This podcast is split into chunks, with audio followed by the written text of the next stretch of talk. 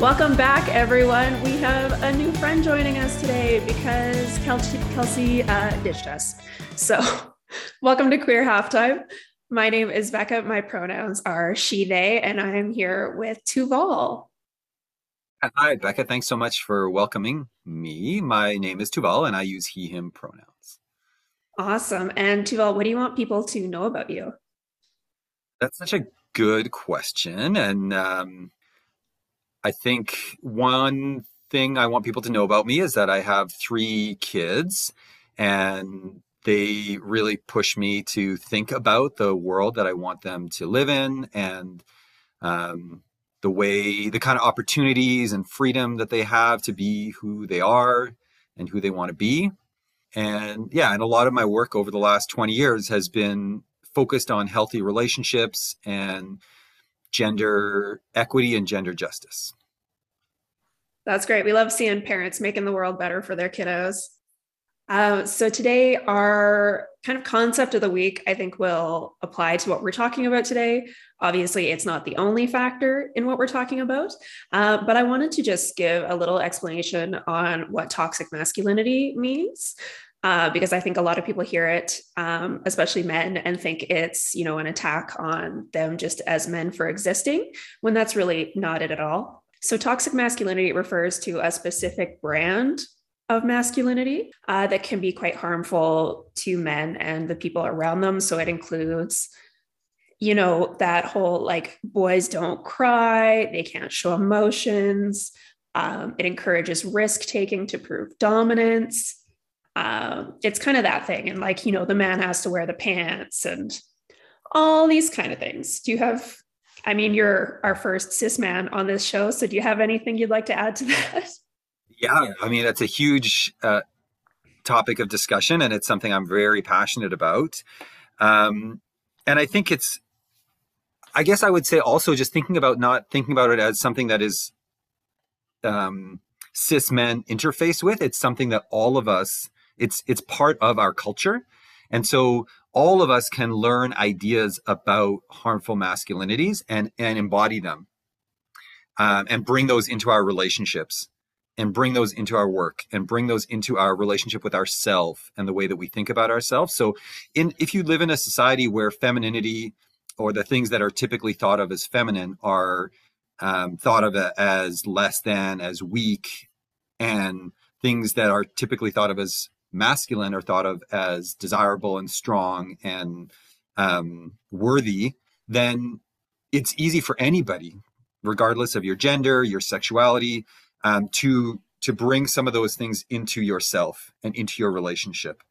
Um, so I think though, you know, I think that's another thing to to kind of think about, especially in this context, is um, it's easy to kind of push it out there and say like that's a cis man thing, but but if we say it's not an individual thing, it's a part of our culture, it's a part of what we learn, then anybody can learn those things. Anybody can, um, yeah, be impacted by them. Um, yeah, and I think just also just thinking about it again, like it's it's so important to reiterate that this is not about an an individual person or you are toxic. It's thinking about ideas about what it means to be masculine, about what it means to be uh, manly that create harm in our in ourselves. Um, I think one of the big ones and one of the earliest ones that a lot of boys experience is that separation from emotion and emotionality, and being told that that emotions are weakness and are um, yeah just for girls and that sets us up for a lifetime of challenges for ourselves and for the people we're in relationship with. Mm-hmm. um, because our emotional selves the the depth and and breadth of emotions that we experience are really what define us as a species. Right? what makes us different than other animals? Um, in many ways it is our the kind of emotions we can experience.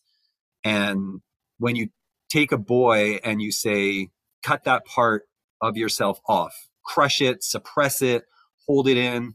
Um, we're tr- you know we're basically trying to take the most human part of them away, and the consequences of that can't can't be good, right? They're they're just um, I often think of it, you know, when I do workshops with people of all ages and I ask like what emotions is it is it okay for boys or men to show? The one consistent thing they say is anger. That's that's appropriate and acceptable. Mm-hmm. But suppressing your feelings or cut, trying to cut them off doesn't make them go away. So you still have all of these feelings inside of you, but now you only have one acceptable form of expression. So your sadness gets funneled out as anger, your disappointment, your helplessness, um, your grief, right? Like all of that is um, channeled into this one expression, and um, that that anger um, and that suppression can be expressed towards oneself, right? Through um, self harm, through high risk behavior, through um, addiction, through uh, work, you know, being a workaholic, like all kinds of of those behaviors, and then in more obvious ways, it can be expressed in relationship to other people. Yeah, I knew you would have an awesome explanation. um, and yeah, I mean, the emotion part, absolutely. I've seen it with friends and family members. Like you, you get these men who aren't allowed to express themselves. Uh, and then suddenly their wife or their girlfriend or their partner becomes their psychiatrist because so much of it is you're only allowed to express like love and stuff to your your intimate partner right because if you say it to your friends it's gay and i think you know there's a really interesting book by niobe way she did a lot of research on boys and friendship and up until the age of roughly 12 13 boys um, in the research have as rich and intimate friendships as girls um, and so th- this research was done um, using a, a, kind of gender binary lens with boys and girls. Mm-hmm. Um, and the and then at around 12, 13, 14, the boys' uh, intimacy and connection and um, in their friendships just drops right off. But it but the research indicates their desire for that does not change. They still want it, but it has now been stigmatized and problematized and they're made to feel like you said like it's gay or it's girly it's feminine um, and so they lose that ability to be intimate in friendship mm-hmm. and and then as you indicated often for for hetero guys then they are looking for that exclusively within a romantic context and it puts that whole burden of care and emotional management uh, on that one person. Mm-hmm. So, yeah. So we still want friends. Uh, we want friendship. We want intimacy, um, but we are punished basically and kind of pushed away from it. Yeah, yeah, absolutely. And that's, I mean, it's just so harmful to have this huge chunk of our population that can't, isn't allowed to feel, right?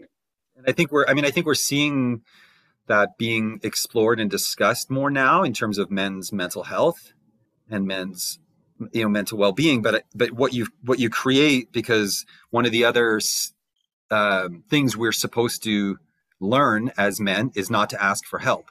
And so you're now seeing uh, you know a group uh, uh, you know as a generalization who's like we need help. We've always needed it but it's it's just more and more evident but we have learned that we shouldn't ask for it. And that if we do it it, mm-hmm. it kind of damages our core identity as somebody who who is strong who is the the the helper um not not somebody who you know who needs help. And so we're i think struggling as a society to then how do we get men to access the kinds of supports we've created for mental health supports? Because um, they don't necessarily fit the way we see ourselves. Yeah yeah it's there's so much stigma i've noticed especially with um, kind of older and middle-aged men. And like i've seen it in my own family how dangerous it is dangerous it is for men not to ask for help. You know i've seen self-harm and attempts at suicide because they thought they had to be stoic right? And so just seeing these men that i care about going to therapy is amazing. Yeah and i think even the way we think about depression has been seen through a gendered lens because that kind of stoic uh, masculinity was normalized and that like emotional detachment was normalized and we didn't code it as depression. We just coded it as being a man. Mm-hmm. and so we wouldn't you know wouldn't necessarily say like that person's struggling or they're um, you know detached or isolated. We just say like what a man. So we need to we also yeah we need to recode the way we think about what uh, mental wellness looks like. Absolutely. And kind of yeah. jumping off from there a lot of your work is around uh, prevention of gender-based violence um, which I want to be clear off the top can happen in queer relationships and same-sex relationships and friendships um, which I think is a really common myth that it doesn't, especially in like uh, relationships with two women, but it very much can. So I was hoping you could kind of educate us on some of the steps we can take to prevent it and to help people out who might be experiencing it.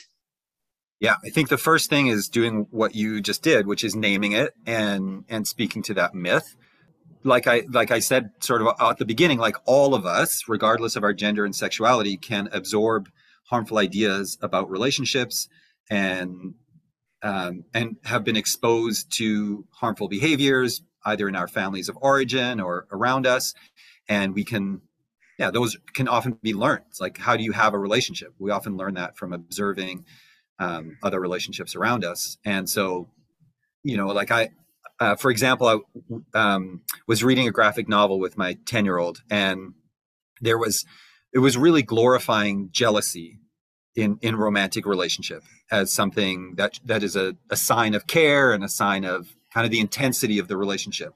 And so we were talking about jealousy and um, how, how glorified jealousy is and normalized as a part of, of a, a healthy or normal relationship. And so like that as an example is not something that is only hetero folks or or um, cisgender folks see in music movies and, and, in the media. It's it's we're all exposed to it right? It, we're we're all learning um, these these harmful ideas about what makes a, a, a, good relationship or a desirable relationship. So um, yeah there's nothing that prevents anyone from um, being either you know kind of victimized in in a relationship or or causing harm. And so um yeah like when i've done sometimes i've done workshops and and people you know like i remember a young guy saying to me like i don't need this workshop. I, am gay. Um i don't need you know i don't need to learn about this. And and you know as a as a straight guy i didn't want to tell him what he did or didn't need but you know i have concerns about that mentality because yeah as i said these are patterns of behavior and ideas that are swimming in our they're in our water they're in our air we breathe they're everywhere so you know one of the big core components of what we think of as defining an unhealthy relationship is a, is a power imbalance right? a relationship where one person is either consciously or unconsciously um, seeking dominance over the other person so they're more in control they're making more of the decisions the other person maybe feels intimidated or can't um, voice their their true self. Um, they feel like they have to hide hide parts of themselves, their desires, their um, their needs. They can't express those because they they might get mocked or teased or just pushed. You know, those things might get pushed aside. So, you know, it's not just like um, you know. I think typically also another myth that's very common is that harmful relationships involve physical violence, and you know, physical violence is just one expression of of a harmful relationship. Mm-hmm. and in, in lots of damaging and harmful relationships there's no physical violence but there's all kinds of other psychological and emotionally abusive behaviors. And so yeah there's people of all genders and all sexualities that learn that dominance over another person is desirable that that I, you know that, that that I need to be in control I need to have power. Um, and we we can express those in our in our relationships. Mm-hmm. Yeah, I mean, I I don't know the date for Canada, but I know in the states, um, divorces skyrocketed in the 70s because that's when women were allowed to have bank accounts all of a sudden, and so they were able to develop savings and you know that kind of fallback back plan to get out of those, right? Because I know a lot of women who have been in abusive relationships and they found it harder to leave because they said, well, he doesn't hit me. Absolutely. Yeah. So we need to redefine um, what healthy relationships are. And so for me, um, you know, it's really important to speak about um, equity in a relationship. Um, you know, do you feel like you can be yourself? Do you feel like your needs and wants matter? Um, do you feel like you are being monitored or controlled? Right. So I think especially now with with technology, like um, you know, somebody texting you hundred times a day uh, might feel like care, like oh, this person really wants to know how I'm doing. They want to know where I'm where I'm you know where I am, and they, and and especially when you're when you're in your early relationships and you just you just want a relationship, it feels so good to be wanted and and desired. Um, but those are often the beginnings of control right? A person is now like, where are you? Who are you talking to? And that might then start to be like, oh, I don't really like it when you talk to those people, or you know, they, they express jealousy um, or desire for you know to to kind of move you away from the people that you care about and the behaviors. You know, why you know I, I care about you so much. I wish you'd spend more time with me and less time doing the the things that you care about or with the people that you care about. And so that those kind of little that it kind of it kind of creeps in Mm-hmm. Right? People often ask, like, why would you get into an abusive relationship? People don't get into abusive relationships, right? If somebody hit you on the first date, you'd be like, never doing that again. But that's not that's not how it operates, right? It, it creeps in slowly with those kinds of little bits of control, those little bits of of dominance. Um, I like to do it this way. I want you to do it like this. Um, of course, that can also be expressed um, sexually, right? Through um, demanding sex or manipulating or coercion because um, I think also another myth is that sexual assault can't happen in a committed partnership, right? That sexual assault is something that happens with mm-hmm. strangers or just on, you know, on dates.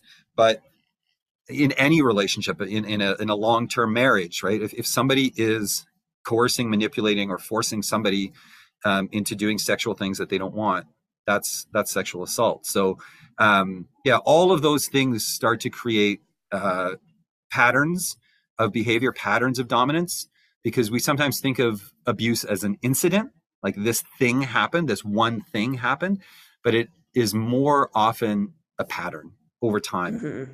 and sometimes it's like you just don't see it happening you don't see those warning signs and then suddenly you're in a relationship that's been going for a while and you're like i don't feel good about myself anymore i don't feel worthy um, I feel like I deserve this kind of treatment. Um, I'm isolated from my friends and the people who care about me because I've slowly been pulled away from them. Yeah. And yeah, and, and if if you're a bit older, you might also have all those financial components being controlled as well. That makes it difficult. So yeah, so I think that's also so important is to to kind of teach some of those early warning signs um, so that you're not suddenly in a situation that is so hard to get out of. Yeah, yeah, and I find adding in kids or pets just makes that so much harder, right? Absolutely. Yeah. Absolutely.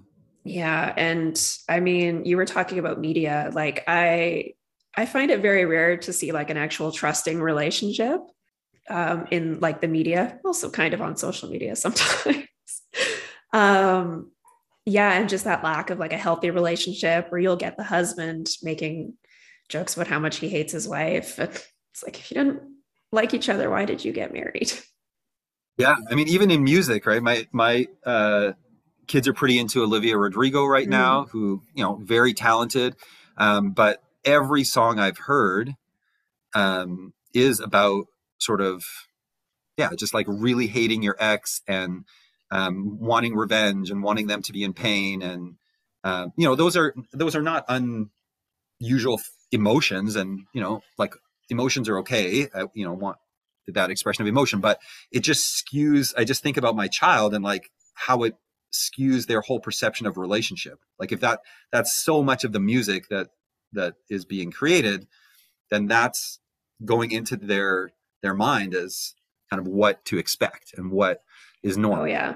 Um so it's yeah it's it's, it's all it's all over the place um in terms of ideas about yeah and i think again like jealousy and dishonesty and yeah just that lack of lack of trust and openness yeah it makes me think of that song that i think it was halsey and G-Eazy did it was like him and i or something and i remember listening to that the first time and i was like this is this is not healthy. It's yeah, now she's written breakup songs about him. So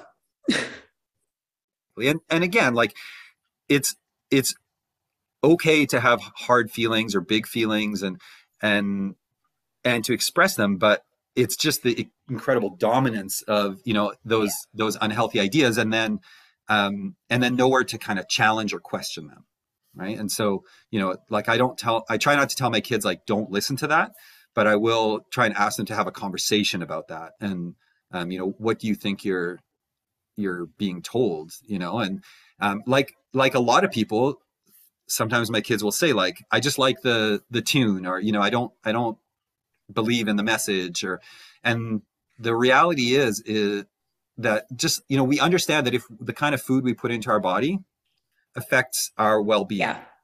and yeah.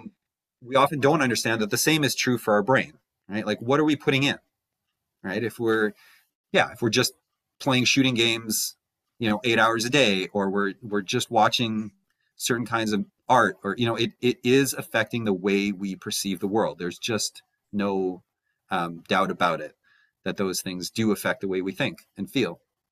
Yeah, I mean, one of the great things that my therapist told me once is that there are no bad emotions. What becomes unhealthy is when you dwell on them or you only focus on those ones. Um, and then they start to loom larger than, say, joy or love or those other things.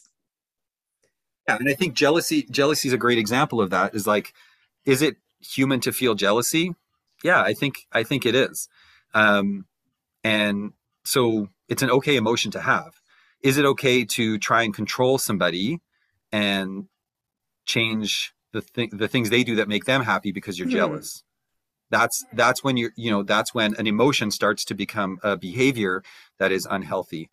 Um, so if you know if I tell my partner like sometimes it's hard for me to see you um, hanging out with those people or you know and like i just like i want just to express that that's that's hard for me um, but i also i want you to be happy and i want you to do those things. That's very different right? Yeah. that's that's yeah. Yeah it's when it becomes possessive right? Yeah.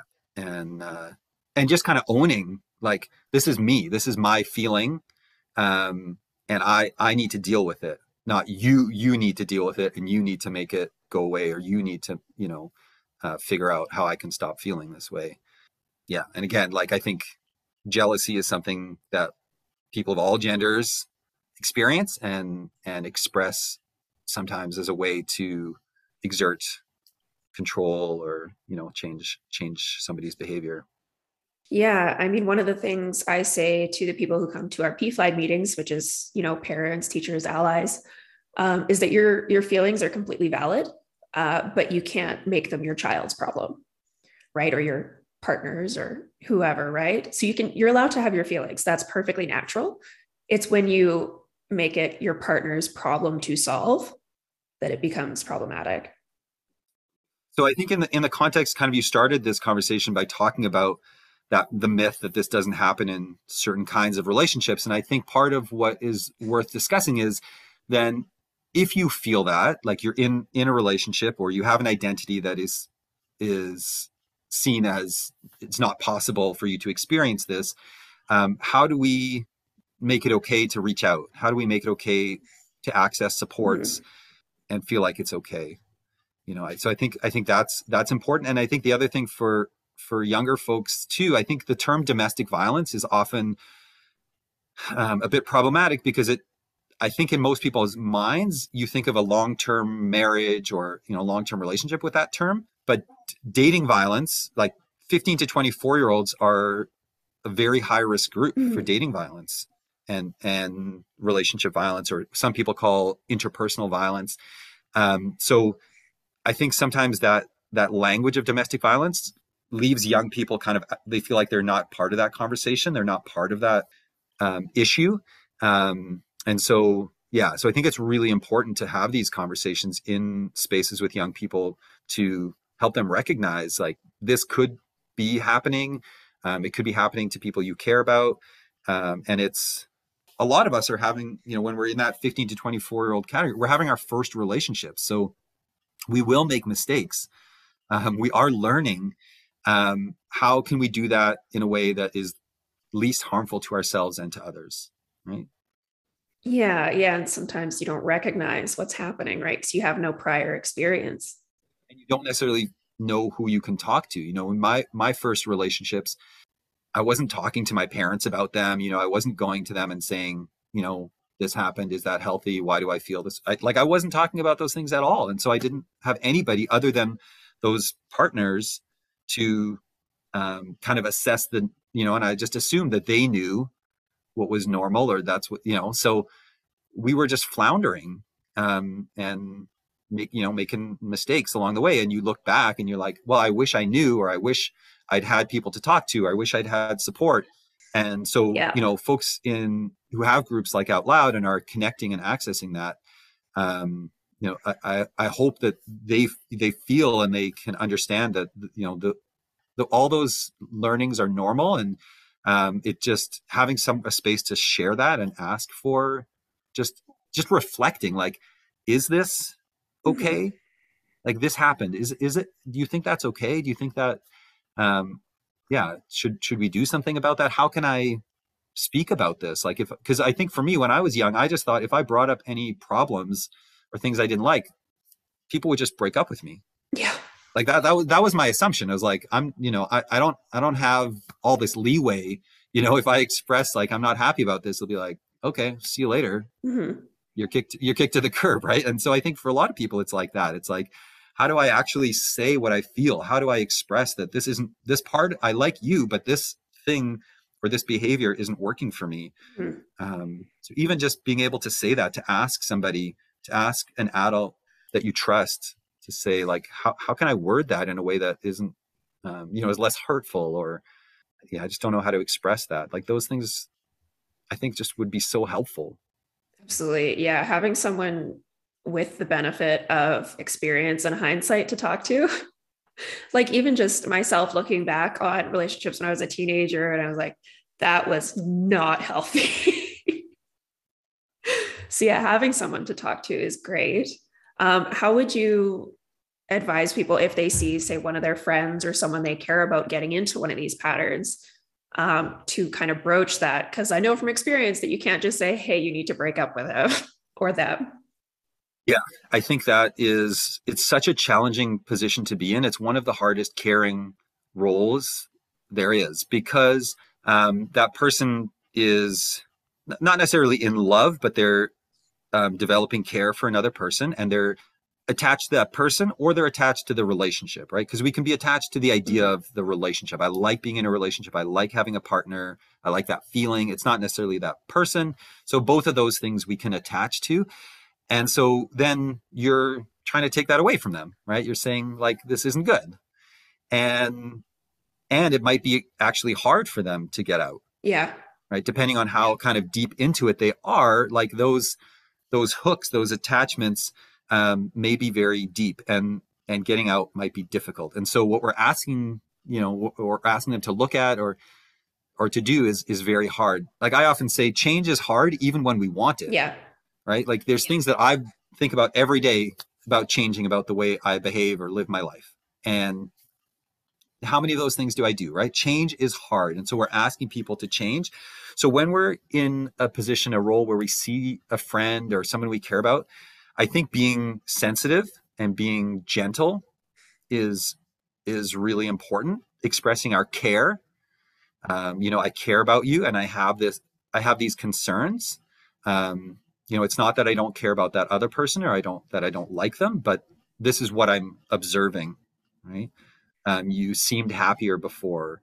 Uh, you used to do more things that you enjoy before. You know, just so just observing. This is what I see. Mm-hmm um, rather than sort of attacking and saying like that person's a jerk and you should dump them and this is what you you know i know yeah. better than you because nobody likes that nobody likes to be told that they're wrong and they don't know what they're doing and i think especially teenagers right we're already being you know teenagers are already being told that by so many people in their lives but you know at school and and, and at home like they feel that so then yeah so i think a lot of it is just offering support and saying if, if it's true for you, saying, I'm here for you if you want to talk. And also, like, I know this person, I know Bekah, she's really cool. You can talk to her. Like just offering those referrals that there there is support out there, letting people know. You know, if you need someone to just talk about this this relationship, you know, they're not going to try and make you break up, but they're just somebody to to talk to and get support from. Yeah, um, I think those things can be can be really helpful. And I guess I would also just say we when we have these conversations about um, supporting somebody in a harmful relationship, we almost always think about being the person who cares about the person being harmed. But the person who's doing the harm is in has friendships too. And so if we're the person who is, has a friendship with somebody being harmful, we also can act. Right? It's not just the the person supporting the person who's being harmed. We can also talk to the person who's doing harmful things and say, I'm really concerned about you. I care about you and I can see that you're you know you just you seem really angry or you're you're behaving in ways that that don't seem healthy for you and and uh, you know I care about you. And so I think that's important too as we like that that person needs support too. They're making they're making mistakes. Um they're doing things that that will live with them as well for a long time. So um, I, I guess I also just want to encourage people to think about that that role as well. Yeah, that's one of my favorite things to see is um, especially, you know, when somebody is engaging in those toxic behaviors, is seeing one of their friends step up and be like, hey, you know, or like I've seen it with groups of men, right? And one of them will make, you know, a joke about how much they hate their partner, or we'll be talking about, you know, that crazy bee or whatever. And one of their friends will step up and say, like, hey man. It's, that's a huge role that that we can play. And and like just going back to the beginning of our conversation in terms of um, like harmful harmful ideas about masculinity is that that uh, that we can challenge those things and we can we can affect them and and I think a lot more of us are uncomfortable with those things than we believe but we're all we, you know we're so often silent because we don't want to be called out. We don't want to be the person who's you know the the the bummer all the time who's who's challenging people. But oftentimes when we speak up we're actually voicing the opinions yeah. of a lot of people who are in that space right? We're actually creating um, permission and opportunities for others to also just be who they are and be themselves so yeah i find being the first person to talk about something that is stigmatized is so hard but as soon as you do you get you know the second third fourth fifth suddenly everybody's talking about you know whatever it is. Like i noticed in my family we you know one person stood up and started talking about their mental health and now all of a sudden we joke about anxiety and talk about it and acknowledge it. Things can change and i think that's also just such an important message. It's it's so easy when you're in a specific moment or a context to think this is how it's always going to be. We we can change the culture and the environment around us and and it can it can be better yeah. Um, and i you know i see that with my kids you know um, i have kids who are who are non-binary and their experience at school is so radically more positive and different than what would have been possible even 10 years ago.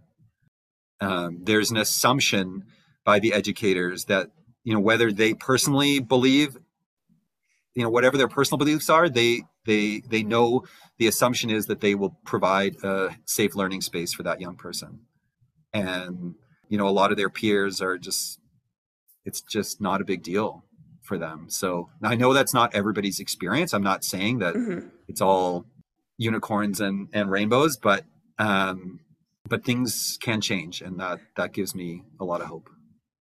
Absolutely. So we've talked kind of about what we can do on a person to person level. Um, is there stuff you recognize for like organizations or kind of more systemic things that you know we can kind of work towards? Well, I think organizationally, a lot of organizations and employers now recognize that and have systems in place. So if you have mental health concerns as an employee or you are dealing with addiction, you can go to your employer and you can say, I'm having this struggle, it's affecting my work. And they will support you, right? They, they won't fire you. They will, they have a system in place to actually connect you to supports. I think we really lack that around uh, issues of gender based violence you can imagine if you're living in a, a context of of a harmful relationship at home how much that can affect your your ability to to work and and even just to feel safe at work so I think one of the things we can do is is create clarity around what happens if you come to work and say, I'm I'm dealing with a lack of safety at home and it's affecting my work and I how can I be supported in my work context? Um, so I've seen a few organizations develop um, policies and procedures around that, and I think that is huge to know um, that this is something the people at work are not, you know it's such a taboo subject. And so i think f- for a lot of people it's just like what will happen if I s- talk about this at work? How will my how will people respond? You know P- you know people are are really afraid that they won't be believed um, that they Mhm. will be judged that they'll be you know they already often experience a lot of shame and self self blame and that that will happen again when they talk to somebody so you know just knowing oh you know my pe- people at work or my supervisor or somebody um, has some knowledge about this has you know they're not going to be a counselor or you know a, a professional about it but they they have some awareness and they have some capacity to support me i think that's that could go a long way i think that's that's one thing that i would recommend Awesome. Yeah. Like just, I guess, really anything that can break down that stigma, right, is helpful in the long run. Yeah. And then I think for institutions like schools, I think again, like all of the myths that we've been talking about, anything they can do to break down those myths, you know, like if you're putting up posters in a school that say like domestic violence is wrong, it's, good to be addressing it, but does that actually speak to young people, right? Do they know what domestic violence is? Do they think domestic violence can even happen to a young person, right? Would they name the lack of safety they feel in their relationship as domestic violence, right? Like all those things. Um, if they don't, and, and then again, if they're trans or in a same sex relationship or any of those things, then they might even further feel like this isn't about me or this isn't for me. These people don't understand me. The supports don't get me, right? Like all those things. So, how can those kinds of institutions communicate? They have some sense of what this means. Um, and that, I mean, that also involves actually making sure you do understand right? So not just saying right? Like that's I, I, struggle with you know places that just put a rainbow you know we're a safe space or whatever. It's like you you actually have to do some work right? And so yeah. uh, yeah so institutions should be doing that work and then they should be communicating really well like this is something we're working on and we're we're wanting to support you around this. That's yeah that's really really awesome and i think really helpful um, are there any kind of final thoughts you have? Anything that we didn't get to that you really wanted to, or? Um, no, I think that that was a really good conversation. Awesome. Yeah. um, I do awesome. want to answer the joy question though. Is that still coming? Yeah, yeah, we're doing that right now. So you can go first if you like. So the question is, what brings us joy at the moment? Yeah, what? Yeah, what's bringing you joy right now? So two two things I wanted to say from the media because we've kind of uh, talked some trash about about the media. One is uh, RuPaul's appearance on Saturday Night Live. So I've been watching a lot of those skits uh, on on YouTube, and that's that's been just just fabulous. And then I guess more in line with what we're talking about is the third season of Sex Education on Netflix. Oh. Um, is really amazing. That's a it's a really amazing show. It's not it's not sex education. It's a it's fictional. It's about teenagers in uh, in a high school in England, and and one of their moms is a sexual health counselor and, and educator, and he starts to you know he realizes that his peers are not getting the support they need, and he sets up an illegal um, clinic basically in the bathroom at school where he doles out sexual health ad- advice and support. Oh my gosh, that's amazing. Yeah, and the the depiction of young people as as sexual, uh, but in you know not in a way that's kind of scandalous and over the top. Um, I think is really powerful and positive, and their need for information and support.